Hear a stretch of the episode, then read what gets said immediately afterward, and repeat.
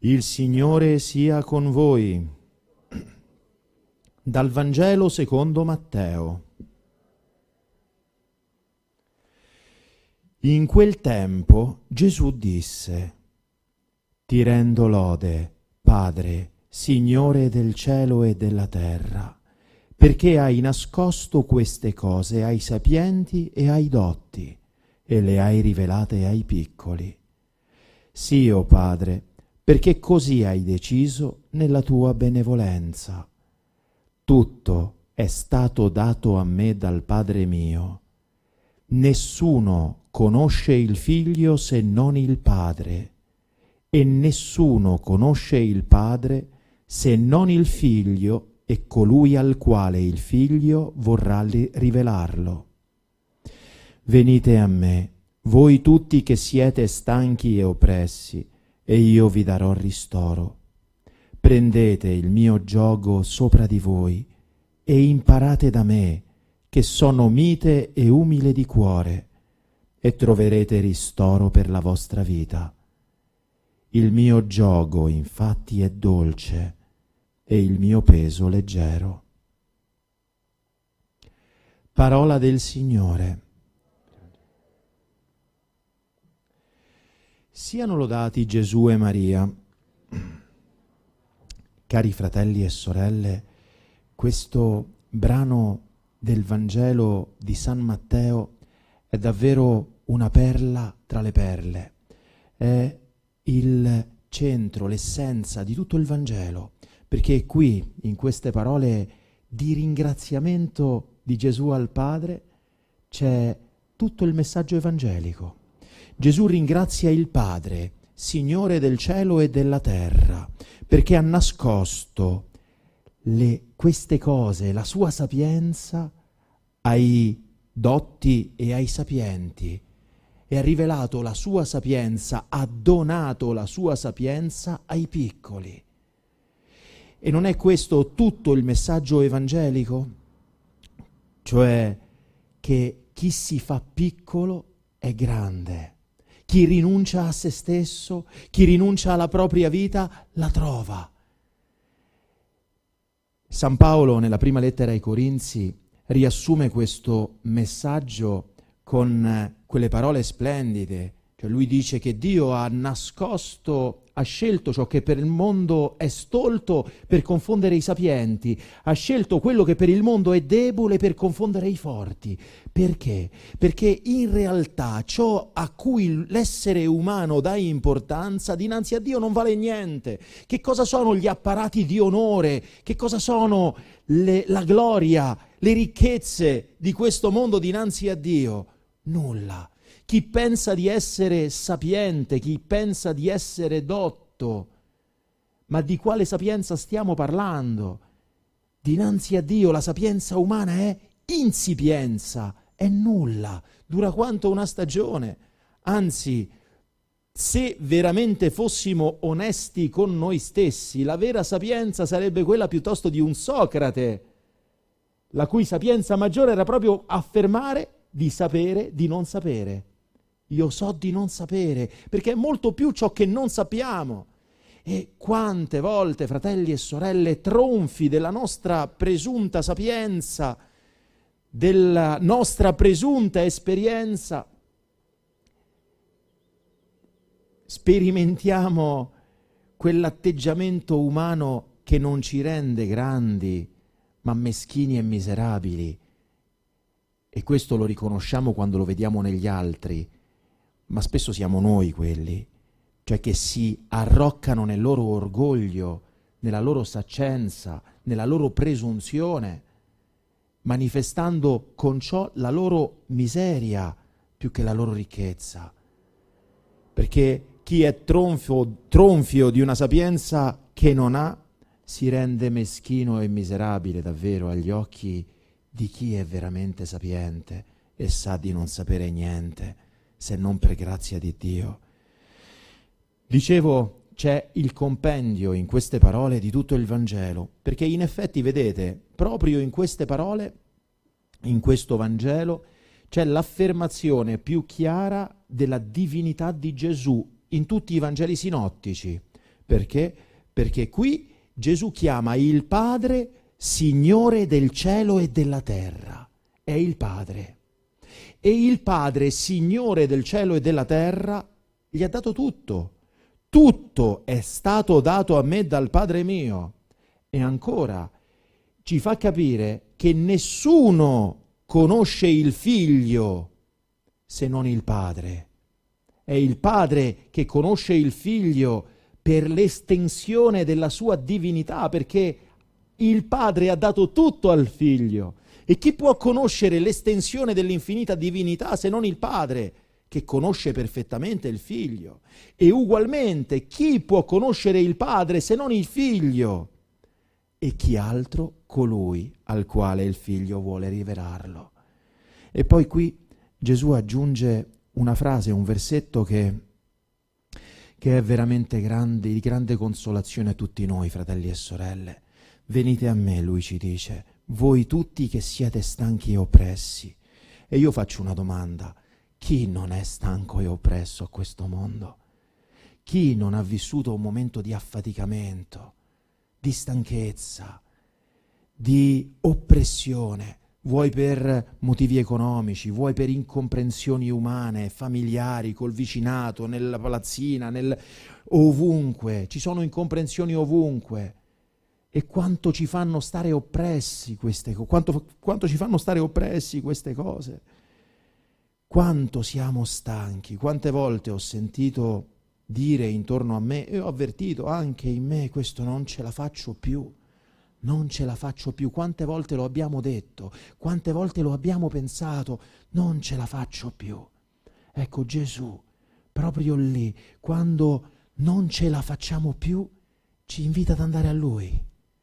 Venite a me, venite a me. E come possiamo andare a Gesù? Con la preghiera, fratelli e sorelle, perché tutto gli è stato dato dal Padre suo, tutto. E quindi Lui è vero che è circoscritto in un luogo in quanto uomo con il suo corpo, ma è anche vero che come Dio, in quanto Dio, è ovunque, è qui presente in mezzo a noi. E quindi con la nostra miserabile preghiera possiamo rivolgerci a Lui, anzi ci invita a rivolgerci a Lui, a chiedere, a bussare, a cercare. Venite a me, voi che siete stanchi e oppressi. Perché? Perché Egli possa darci ristoro. È Lui che ci ristora, è Lui che ci consola, è Lui che ci dà la forza di affrontare giorno dopo giorno le sfide quotidiane che la vita ci pone innanzi. Anzi, ci dice: prendete il mio giogo sopra di voi e imparate da me. Ecco, Lui che è il principe della pace, Lui che viene a sconvolgere i valori umani, no? Per i quali il re ha un apparato di potenza, di gloria, di magnificenza, e già aveva in mente lui invece il contrario rispetto all'idea umana. Vedete, nel libro del, libro del profeta Zaccaria abbiamo ascoltato il profeta dire a Gerusalemme di esultare perché viene il tuo re. Come viene il tuo re? Giusto e vittorioso, umile, cavalca un asino e viene a fare cosa? Ad annunciare pace alle nazioni. Ma perché vi possa essere pace nelle nazioni, viene a portare la pace dentro di noi, dentro ciascuno di noi. Per questo ci dice: imparate da me. Vedete, fratelli e sorelle, Gesù in tutto il Vangelo una sola volta ci dice di imitarlo, di imparare da lui, qui. Avrebbe potuto dire: imparate da me che sono povero, imparate da me che sono obbediente, imparate da me che sono casto, imparate da me che sono paziente, imparate da me tutte le virtù. Ma no, ci dice di imparare da lui solo due virtù. Imparate da me che sono mite e umile di cuore e troverete ristoro per la vostra vita. Qui c'è il segreto della pace nei cuori, nella pace del cuore di ciascuno di noi e per la pace nel mondo, la mitezza e l'umiltà. E ciascuno di noi, fratelli e sorelle, la deve, le deve cercare queste virtù in se stesso, non negli altri, non negli altri. Noi non cambiamo il mondo cercando di zelare la mitezza e l'umiltà nel cuore degli altri. Lo cambiamo cambiando il nostro cuore. Anzi, vi dirò di più, la tentazione di vedere il male che c'è negli altri ci toglie energie e forze per, per zelare questo, per imitare Gesù. Gesù dice: imitate me, e quindi lo, lo dice a ciascuno di noi. Non ci dice: andate in giro a dire di imitare me. Non è il tuo vicino, tuo marito, tua moglie, tuo fratello, tua sorella, tuo cugino, tuo zio che deve imitare Gesù. Sei tu, sei tu. È quello che ci deve interessare. Se io sto imitando Gesù nella mitezza e nell'umiltà di cuore, perché vedete, proprio queste disposizioni di spirito di Gesù ci permettono di accogliere il suo spirito, perché il suo spirito, lo Spirito Santo, riempie l'anima di chi è povero di se stesso, di chi non è tronfio, di chi non crede di sapere, di chi non vive nella saccenza e nella presunzione, nell'orgoglio e nella superbia, che sono tutte cose che, che riempiono l'anima, la affollano, la gonfiano, ma non la fanno grande. E soprattutto tutte cose che tolgono spazio allo Spirito del Signore. Dice San Paolo: rivestitevi, fratelli e sorelle, degli stessi sentimenti che furono di Cristo. E quali furono i sentimenti di Cristo? Proprio questi, la mitezza e l'umiltà, nonostante Lui è Dio. Lui è Dio, eppure è mite e umile. E domandiamoci, noi siamo altrettanto miti e umili? Quando le cose non vanno secondo le nostre aspettative, reagiamo con mitezza? Quando il nostro vicino, il nostro amico, il nostro fratello, il nostro, il nostro coniuge, non lo so, dice o fa qualcosa che non ci piace, agiamo con mitezza o tiriamo fuori le zanne, siamo aggressivi, pronti a reagire alla minima cosa che non va secondo il nostro gusto? Siamo veramente umili, abbiamo una coscienza bassa di noi stessi, la consapevolezza che tutto ciò che siamo, che tutto ciò che abbiamo è dono di Dio e ci viene da Lui. È qui, è qui l'avere lo Spirito di Cristo, è di questo che ci dovremmo occupare sopra ogni altra cosa, fratelli e sorelle. Ve lo dico perché ne va della nostra salvezza. Nella seconda lettura, dalla lettera di San Paolo Apostolo ai Romani, San Paolo lo fa capire benissimo. Fratelli, noi siamo debitori non verso la carne, per vivere secondo i desideri dei carnali, perché se vivete secondo la carne, morirete. E chi è che vive secondo la carne? Non solo quelli che fanno peccati carnali, la gola e la lussuria. No, vive secondo la carne colui che è ripieno di se stesso, colui per il quale... Se Lui stesso sa più di tutti, è meglio di tutti, è pieno di superbia, d'orgoglio e povero di umiltà, cioè non ce l'ha, è pieno di sé e allora fa tutto il suo affidamento, lo fa su di sé. Se invece, mediante lo Spirito, facciamo morire le opere del corpo, vivremo. Perché se lo Spirito di Dio, che ha risuscitato Gesù dai morti, abita in noi, colui che ha risuscitato Cristo dai morti darà la vita anche ai nostri corpi mortali per mezzo del suo Spirito che abita in noi. Ma come abita il suo Spirito in noi? Se gli facciamo spazio, se siamo miti e umili di cuore. Capite, fratelli e sorelle, quanto è importante zelare queste due virtù che Gesù ci raccomanda in modo particolare. Ripeto, solo qui ci dice di imitarlo, solo qui. Allora, se non siamo miti e umili di cuore, e io guardo a me e sono molto lontano dall'esserlo, molto lontano, ciascuno guardi a sé, se non lo siamo, eh, posso mettermi fra quelli che non lo sono, quindi non lo siamo, impegniamoci ad esserlo. Impariamo ad accettare con mitezza i difetti che vediamo nei nostri fratelli e nelle nostre sorelle intorno a noi, con umiltà e tremore, poveri di noi stessi, compresi e realizzando in noi stessi ciò che Giovanni il Battista dice: io devo diminuire, lui deve crescere.